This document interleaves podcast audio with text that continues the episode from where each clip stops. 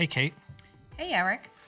Uh, I'm so excited about today's podcast. We have another exciting episode. Today, we're going to talk about uh, vaccines and vaccination programs. Uh, the goal of this podcast is to discuss the science behind widespread public vaccination programs, the benefits, the safety data, the potential side effects, and the current recommendation. I recognize that this is a pretty debatable topic. Uh, particularly in certain groups. The discussion is not designed to serve as a debate, however, but to provide a perspective from our medical community here at York Hospital. Uh, to discuss this, we have a great panel of resources today from our own community with representation from primary care, including family practice, pediatrics, as well as our in house infectious disease expert, Dr. Thibodeau. Uh, also, interestingly, the timing of this podcast is kind of um, in line with a Maine statewide ballot on March the 3rd. Are you aware of that? Yes, vote? I am. So, Maine question one is the people's veto referendum that seeks to reject a law passed by Maine legislature that eliminated most exemptions from state child vaccination requirements, including religious exemptions. Um, if you remember, uh, Maine Governor Janet Mills signed a law on May 24th, 2019, to elimi- eliminate philosophical and religious exemptions to state law vaccination requirements.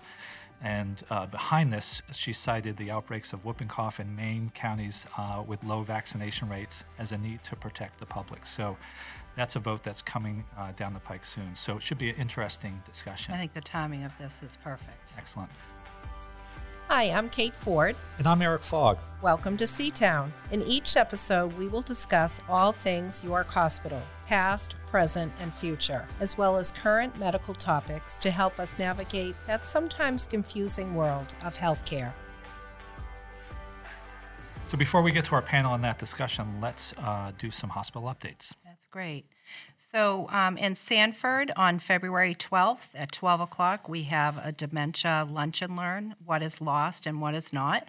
Dr. Elizabeth Castillo will be leading that discussion.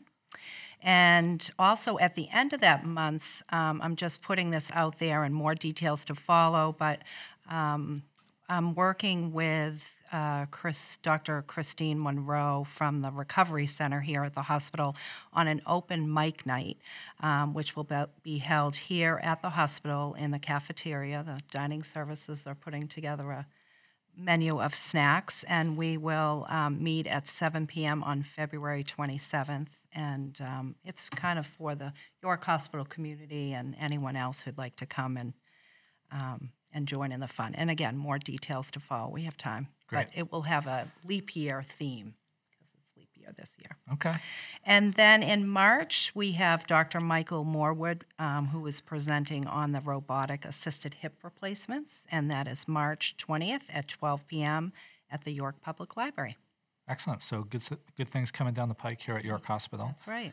At the time of this recording, we have a couple um, uh, hot topics, uh, and it's great that we have Dr. Thibodeau on because as we speak, the coronavirus uh, is really in the media now, and, and this uh, outbreak certainly that started in China, and now we're starting to see cases in the United States. So maybe we'll pick her brain a little bit about that. Yes. Uh, as well as the other kind of interesting thing this week in terms of national news was the untimely death of Kobe Bryant and those uh, his daughter and seven other people in that tragic helicopter crash. So that's been kind of the uh, the big news of the week. Sad, every sad moment. time you yeah. turn on the TV. So, all right, that's great. That covers our hospital updates. So I think we should get into get started. get into this discussion. So to start this uh, discussion this afternoon, let's introduce our uh, panel uh, today. Kate, I'm going to let you take that. And That sounds introduce great. group. So we have three um, employees here. Harriet San Clement, is that good? San Clementi, uh, who is a pediatric nurse practitioner, is one of our outstanding providers at York Pediatrics. She received her BSN at Fitchburg State and her master's in maternal child health at Boston College. Welcome. Welcome, Harriet. Emily Appleton uh, is a physician assistant who works as a primary care provider at Kittery Family Practice for all, nearly 10 years. She received her Bachelor's of Science degree from UNH in Durham in kinesiology and athletic training, then received her Master's of Health Science and a PA degree from Quinnipiac University in Hamden, Connecticut. Welcome. Thank you. And Dr. Evangeline Thibodeau, who's our medical director of York Hospital Vaccination and Travel Medicine Program, as well as our Wound Center and Hyperbaric Medicine Program. She received her bachelor's degree, master's of public health, and her medical doctorate degree from Tufts University. She's a board certified in internal medicine and fellowship trained and board certified in infectious disease, and is once again here to help us get our heads around uh, this vaccine conversation. So, welcome back. Yeah, so as you mentioned, Dr. Thibodeau, this is her second time. So she's a, like a returning guest She's a- celebrity here. yeah. We had her on. She's a regular. we had her on a month ago to talk about our our upcoming flu season, which certainly is in full swing. I worked uh, uh, yesterday out in Berwick where we had 60 patients. We saw a uh, facility record, 60 patients, and uh, at least 10 positive uh, flus that uh, yesterday, just there alone. We've had big numbers at all of our walk-ins. I'm sure the primary care offices and pediatric offices are, vis- are busy as well with with um, sick folks. So a lot going around. So, to jumpstart this conversation, and as I was doing some research, uh, I was reminded to uh, my undergraduate training and education and whatnot about vaccinations and kind of where they came from and how they started. Uh, and it's kind of a fascinating story. Um, so, kind of the origin of vaccinations um, started in the late 1700s. So, what they discovered was um, milkmaids who would milk cows would pick up these blisters and whatnot on their hands and identified as a virus called cowpox. And so, a English physician named Edward Jenner decided to get some pus out of these blisters and uh, they injected it in a started with like an eight-year-old child into their skin to inoculate them to prevent smallpox so i don't know what kind of R- irb approval they had back then in the late 1700s to do that but can't imagine doing that. And so it evolved from there. And then by the early 1900s there was better understanding of um, inoculations and basically stimulating our immune system to um, combat viruses. And so by the early 1900s, we had vaccinations for pertussis, diphtheria, tetanus. Um, by the 1940s, they combined those into one vaccination, what we now know as um, DPT. By the 1950s, um, and my parents talk about this quite a bit. I don't know if um, you ever heard any stories about the scare with polio, and, and people being super sick and paranoia, so much so people wouldn't go into public swimming pools and that type of thing. And uh, a physician by the name of Jonas Salk uh, at the University of Pittsburgh um, helped with a group of other folks put together the first polio vaccine. Uh, and since that inception has led to a dramatic fall off in, in cases of polio. Um, by the 1960s, measles, mumps, rubella became available, followed by hepatitis B, Haemophilus influenza type B by the 1980s. Um, I had chickenpox as a kid, but certainly chickenpox was uh, uh, something that came out in the 90s. Rotavirus, hepatitis A, uh, pneumococcal, and the list goes on to um, the most recent vaccinations that I recall are HPV vaccinations now that exist that we um, started giving uh, young females. Now, I think both males and females are getting it, uh, as well as the meningitis vaccination. I have a daughter who's in college, so that always comes up. So, a uh, little background, a little history uh, about vaccinations uh, and vaccines to kind of set the stage for this for this discussion. And I'm noticing that you have some Smarties over there. So is that you're showing off your Smarties by all that background information. Well, so there's a little backstory to the Smarties. So, because I cut down the Hancock Hall all the time at the hospital, Yes. and the first place you see is the cardiology office there, and they have They this do Dove. have they have this. Dove chocolate that's there, and I went to get Dove chocolate, and all they had was Smarties. So Smarties. it was not really You're showing your So- Smarties today by all that. So Anyway, so let's get to our discussion a little bit. So, um, again, we have a great panel here and folks that are on the front lines to uh, vaccinations in our vaccination um, program. So, uh, I actually would like to start with Dr. Thibodeau and, and kind of throwing this out there. Um, certainly trained as an ID doc. Uh, you're well versed in the benefits of vaccination program. Kind of what's the, um, where do we stand right now, just in a in, in kind of a global thing with our current statewide vaccination program? Kind of a can you broad define question. ID State- before you move on? Uh, so infectious disease. So Thank I'm you. trained in infectious disease. I also have a particular interest in public health. So I'm interested in individual patients with certain infections, but I'm also interested in a global aspect of infections and preventing infections. And I think we do pretty well as a nation in terms of vaccines. If you look at how far we've come from what you've just explained, I think we actually do quite well in terms of um, vaccinating the public as a whole. But we we certainly have a lot more areas of opportunity. Um, does that answer your question? Yeah, Or no, it's, more it's specific. yeah, just no. I just kind of want a Global. uh, yeah, global kind of perspective. Um, each state, right, kind of has their Hmm. own kind of state laws as it as it relates to that, and and part of that, I think Maine is now the fourth state, if I'm correct, with the law as it stands right now. When when uh, Janet Mills kind of repealed some of those uh, restrictions and, and whatnot, um, it it seems like uh, the importance of like you said, the public health concerns related to vaccinations. I remember calling you this past spring from the York walk in, where we had our first case of mumps um, that uh, popped up. We had the index case at the York walk in, a, a, a local kid who had been on spring break or vacation overseas, Spain. Yeah. Spain, I think, and uh, where they may have acquired it. And I, I remember the day one of my providers called me and said, I'm going to test somebody for mumps. I'm like, mumps? I haven't seen mumps in my 20 year career. And sure enough, um, Yeah. came back positive. So, um, yeah, I just wanted to kind of get your idea and, and sense of the statewide vaccination program. But um, let's talk about, uh, explain to our listeners how vaccines work. Like, what's the mechanism for how they Sure. work? So every individual has an immune system, and our immune system is used to fight foreign invaders. So that's not just infections; it's allergens or any kind of uh, foreign material that's not supposed to be in our body. So our immune system protects us, and if we see an infection, then we develop an immunity to it, so that if we're if we see that infection in the future, we actually have a protection against a second hit with that infection or any kind of proposed um, antigen is the medical term for it. So, with our our immune system is a very complicated. Um, you know, people spend their careers just studying immunology, so our immune system is very complicated. What the vaccines do is they try to simulate the immune system in a way to as if you were exposed to that foreign invader.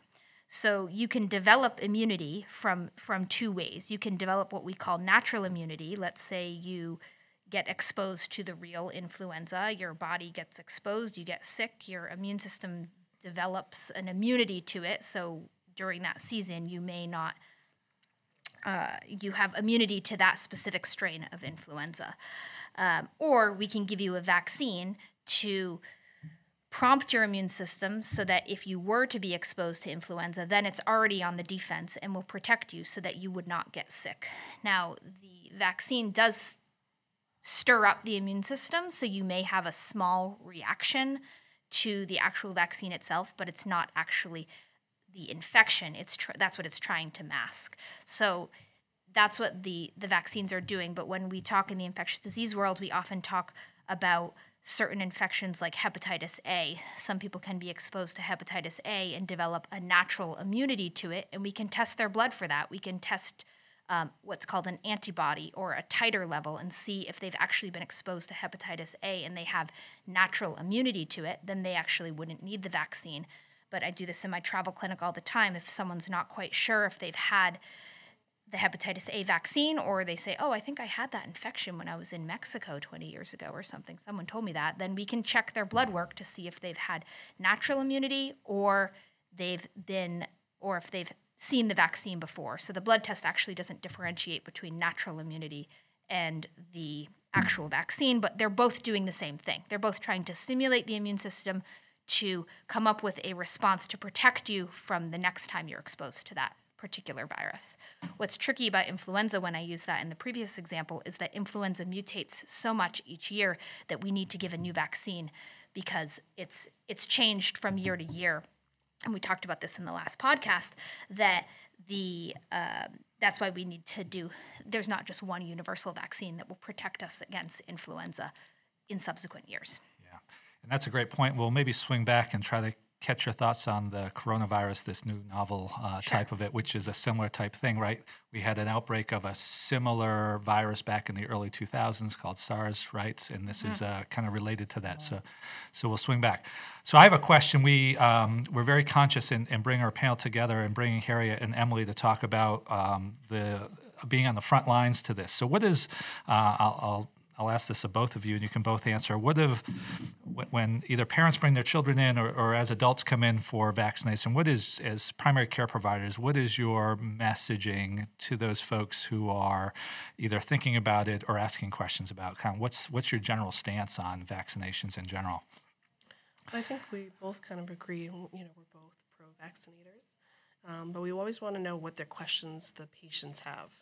Um, because if they have a specific question, then we can actually get to the answer right away versus um, you know just kind of going around it. So i always like to know what's your concern about it? What are your questions? Um, and then we can get right to it and then we can go through the pros and cons of everything possible side effects you know why we recommend vaccination.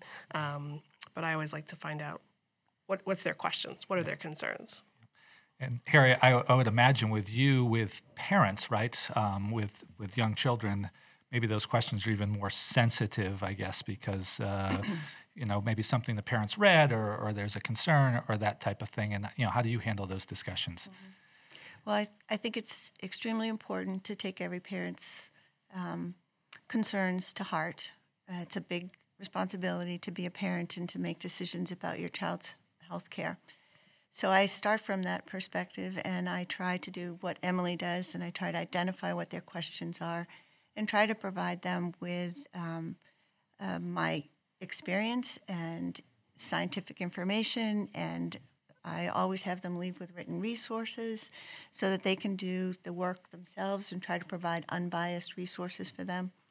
Um, and I think for me, because I've been doing this for 43 years and spent many years in the emergency room, um, I can tell them without a doubt that we have made a humongous difference in preventing uh, childhood infections. In the beginning of my career, we were seeing children with meningitis and uh, blood infections and just very, very serious things, and even more ear infections to a simpler level. Mm. So they make a difference, and I know that uh, families sometimes pick up information from other people, and they hear stories about terrible things that have happened, um, and that information tends to circulate in social media much quicker than facts do. And I try to help them to process that, um, and again tell them. In all my years, I've not seen anything happen. I can I tell you that nothing will ever happen. I can't, but um, I've never seen it, and I've administered I don't know how many yeah. vaccines. So I can tell you what we've prevented. Sure, sure. I try to provide some um, confidence for them. Excellent, excellent. Dr. Thibodeau, you talked a little bit about passive and active immunity. What about the notion of herd immunity? Uh, can you speak to that for a little bit? Yeah, what that that's really important. So, when we give a vaccine, there's there's really no vaccine that I know of is 100% effective at preventing. You can't tell a patient, I'm going to give you this vaccine, and there's no way you're going to get this infection. You know, everybody's immune system is going to respond a bit differently to each vaccine.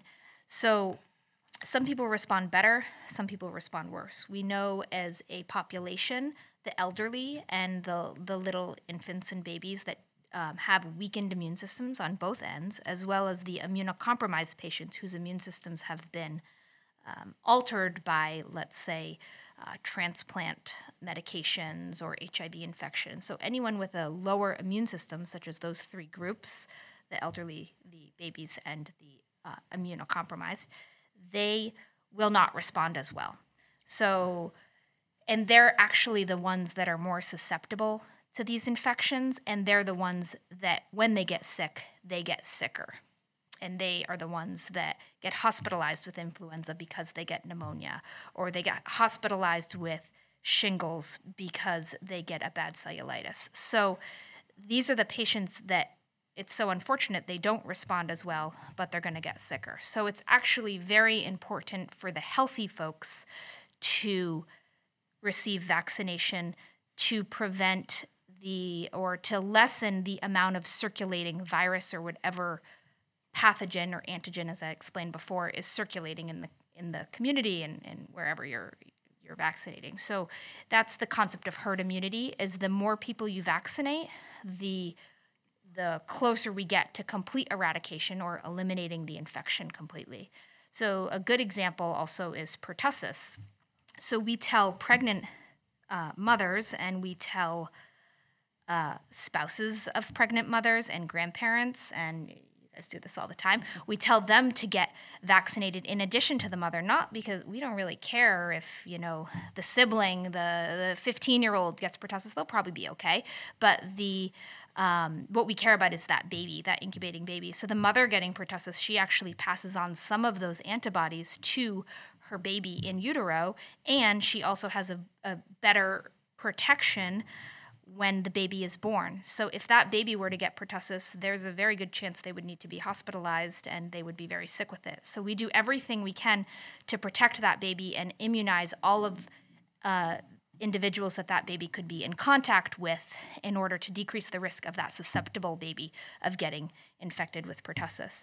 And just to speak one more point on that is that uh, like I said, vaccines are not 100% and they're not all life lasting. So there are some vaccines that we need to boost. So pertussis is a good example of that, that we give pregnant mothers a, a booster. Yes, they probably have some immunity from their childhood, but that immunity has waned or lessened over time. So we boost them and we just uh, give that immune system a little bit of a kick to say, hey, remember me. You know, you got to remember that in case like, you get exposed to pertussis, that you need to protect me from getting pertussis. So that's what the, these booster vaccines do. So that's the concept of herd immunity is is really vaccinating everyone as a population to protect the most susceptible.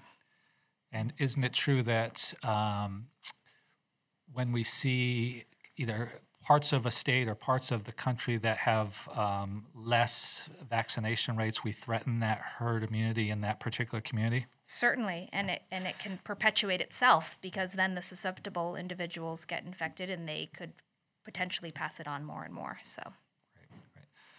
So, Emily, one of the things that I hear um, people concerned about when I went through the history a little bit, when, when certainly when I was a child, my vaccination schedule looks a lot different than the current vaccination schedule. And I think one of the concerns is is it too many shots in a certain period of time or in one particular visit? How do you address questions like that? And is there a way to either alter the, the schedule or, or, um, or is there any science or evidence to support doing that or not doing that? Well, right now the idea is to get um, to protect the the little ones, right? The yeah. babies that are the ones that, just like Dr. Thibodeau said, you know, end up in the hospital, have the most side effects, or be seriously ill. You know, so that's why we say as many shots, or we give the shots um, prior to two years of age um, to protect the littlest ones. And so, yes, when um, the amount of shots has um, increased in the last you know, 20 plus years. But right now, the science does not back saying, oh, we should spread them out or we should give less to the little ones. Um, the science is saying it's absolutely safe to give the kids, the babies, um, the vaccines on the schedule um, and to have multiple ones at the same time. Um, the safety has been. Um, it's been proven safe to go ahead and do that. Yep. And Harriet, to continue down there, are there what are the other common concerns uh, that you hear from parents with vaccination? Is there a common thing that comes up more often than something else in terms of an issue or concern with mom and dad? There are many. Yeah. How long is the podcast? if you had uh, to say like time. the top, you know, the top, the top two or well, three, I, yeah. Um, giving multiple vaccines is definitely a top concern. Yeah. And um, to back what Emily said, there is no science that shows that uh, spreading them out into an, what we call an alternative schedule is effective. And what it most likely does is slows down the, res- the ability to protect that child because we're delaying vaccines. Um, there is a, a, tremendous amount of science behind why we give things at the time we give them, and there are many, many different reasons. Um, for example, at HPV, which you mentioned, uh, in the past few years, they did research that showed that if you get the vaccine before the age of 15, you have a far more robust uh, response. And so you only have to get a series of two versus three if you start later in life. So, uh, young children, actually, because they have healthy immune systems, will respond much better, and that's why we give them young. And we also give them at a young age to prevent the long term complications that can happen. So, the second very common question is why does my baby get hepatitis B when they're born? I don't want my baby to have a shot. That's just, it's traumatic. Well, hepatitis B is a long term chronic illness, and the younger you're infected with that illness, the higher your rate of liver cancer later in life. So the better uh, opportunities that we uh, can manage to prevent these things is uh, for the health in the future. So um, there is no danger. Hepatitis B is one of the safest vaccines ever developed, and I tried again to provide the families to, to know it, it's going to be safer to do that than not do that.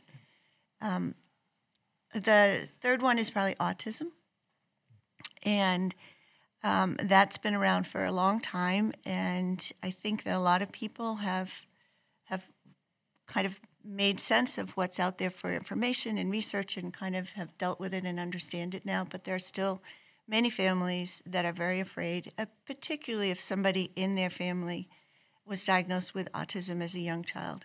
And coincidentally, the developmental markers for autism are going to occur at the same exact time we administer these vaccines. So it's coincidental. There is absolutely no research that ties MMR to autism. Um, and, uh, you know, again, you can understand why people are fearful. Don't blame I think them. it's difficult too for a parent to say, why, mm-hmm. why am I getting this vaccine? I've never seen measles or I've never seen polio. And why mm-hmm. do I need to give this to my child when you don't get an immediate gratification from giving them a shot and making them cry? I think that's a very it's, true. difficult. I think there's a whole there's a whole like psychology behind Yeah. this delayed gratification and you know giving something. But I, I think that there's a lot of um, it's it's hard for parents. It's Mm-hmm. their child, and they and it it's not something that they really see any benefit from immediately. They can Right. hang their hat on. It, that's so true because they many of the parents are at an age where they never saw these infections. Exactly. So with 25, 30 years ago, I saw them all the time, and you do not want your child to have measles if they. It's not a, a disease without complications, and chickenpox as well, and and all of these things. Chickenpox will, you know, can put a family out of commission for six months after one after the other gets it. You know, so there's economic burdens, there's education burdens to some of these things. So. I remember my mother setting us all up to get it at the same time. When one of us came down with it, we all got it. Yeah. You know? Yeah. Yep. Uh, so that's a good segue into um, all vaccine. uh, All vaccines are kind of um, developed uh, slightly differently in terms of, of of being a live vaccination versus inactive recombinant toxoid. Um, but the thing that you hear a lot of discussion about is what what else goes in to a vaccination, right? What are the uh, preservatives and what are the other chemicals? Um, I'll put this to the panel if anyone wants to jump on this. Uh, what about the uh, the safety profile of of the additives to vaccinations? What's the what's the concern and what's the story there? Anyone want to jump on that? all I can say is that the you know these these vaccines are studied. They go through multiple levels and layers of studies before they make it to market. We're not going to give something to someone that's not safe, and the each individual vaccine has different components of it. And i can speak a little bit the way that the some people will say live versus inactive vaccines. They that's just how they're going to prompt the immune system to respond to the to the inciting quote infection. Um, so live vaccines certainly have a bit more of a reaction uh, they they have a bit more side effect profile. Um, so when I give a live vaccine in my travel clinic, like yellow fever vaccine, I do counsel patients um, about those side effects that you're you're probably going to have more of a response than an inactive vaccine.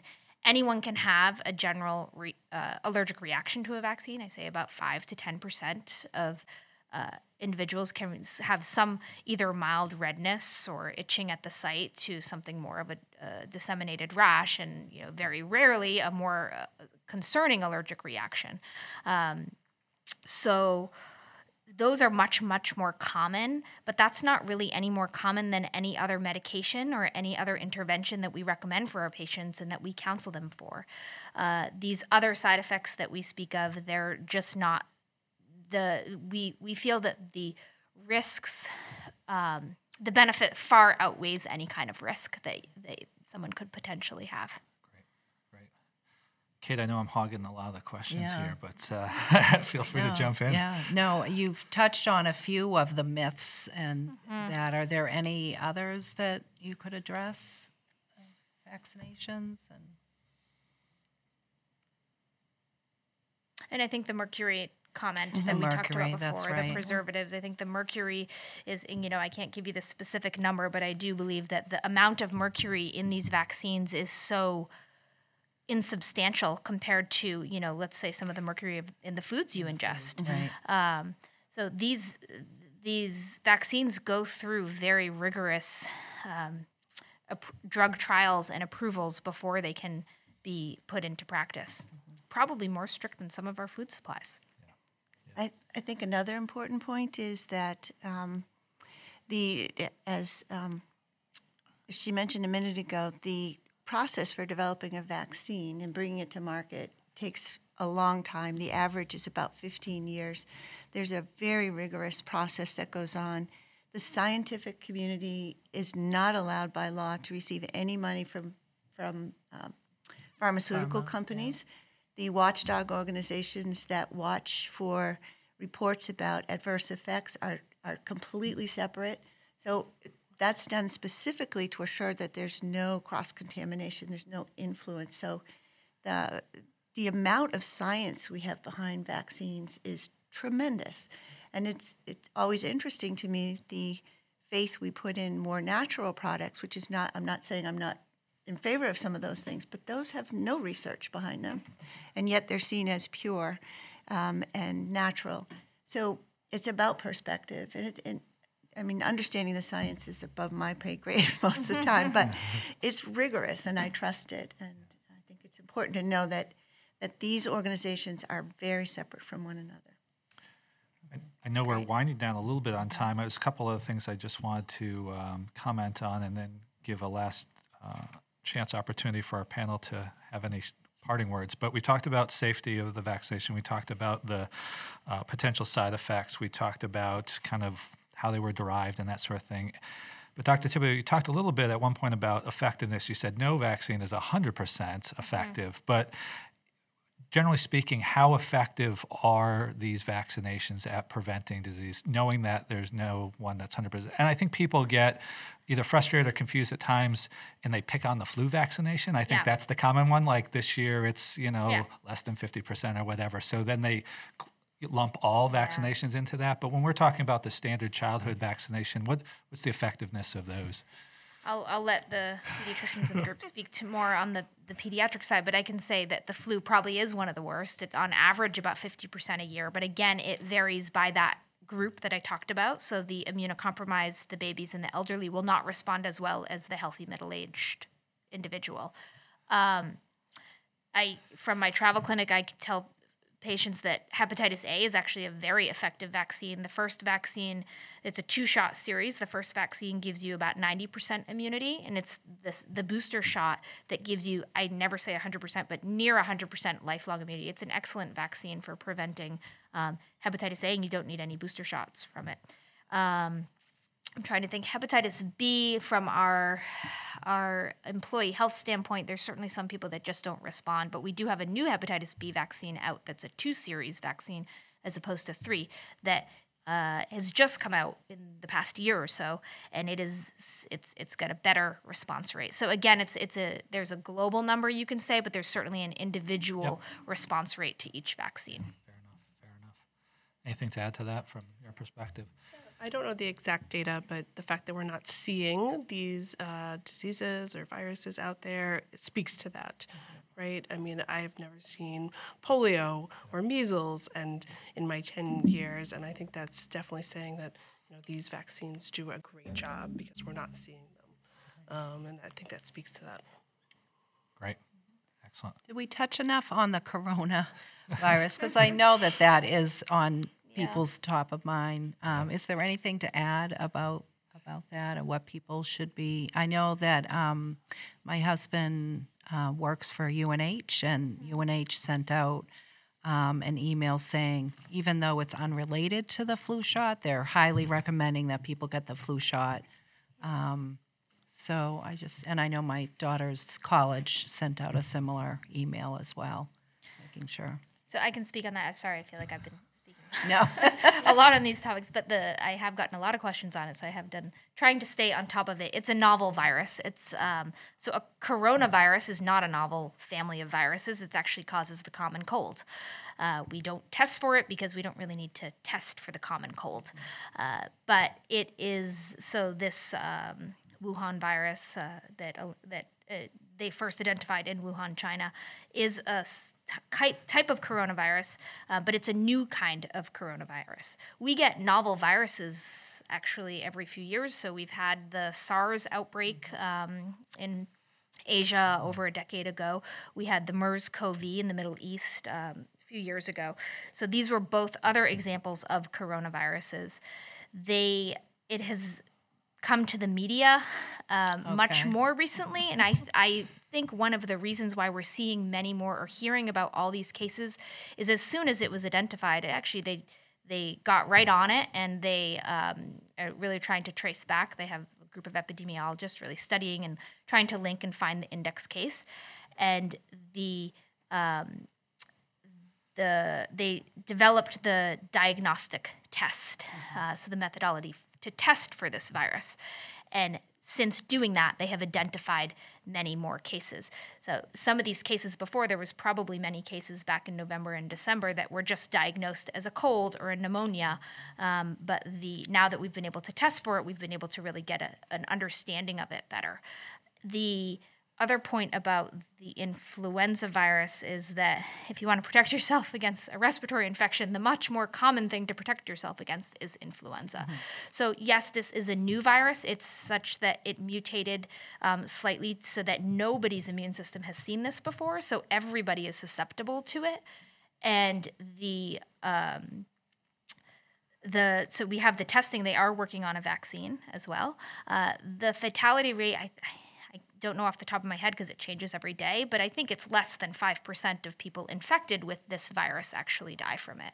So your threat from uh, the public health threat A in the United States is is fairly low at this point, and so still you're much higher threat of getting influenza and dying from influenza than this novel virus that's initiated um, that they first identified in China.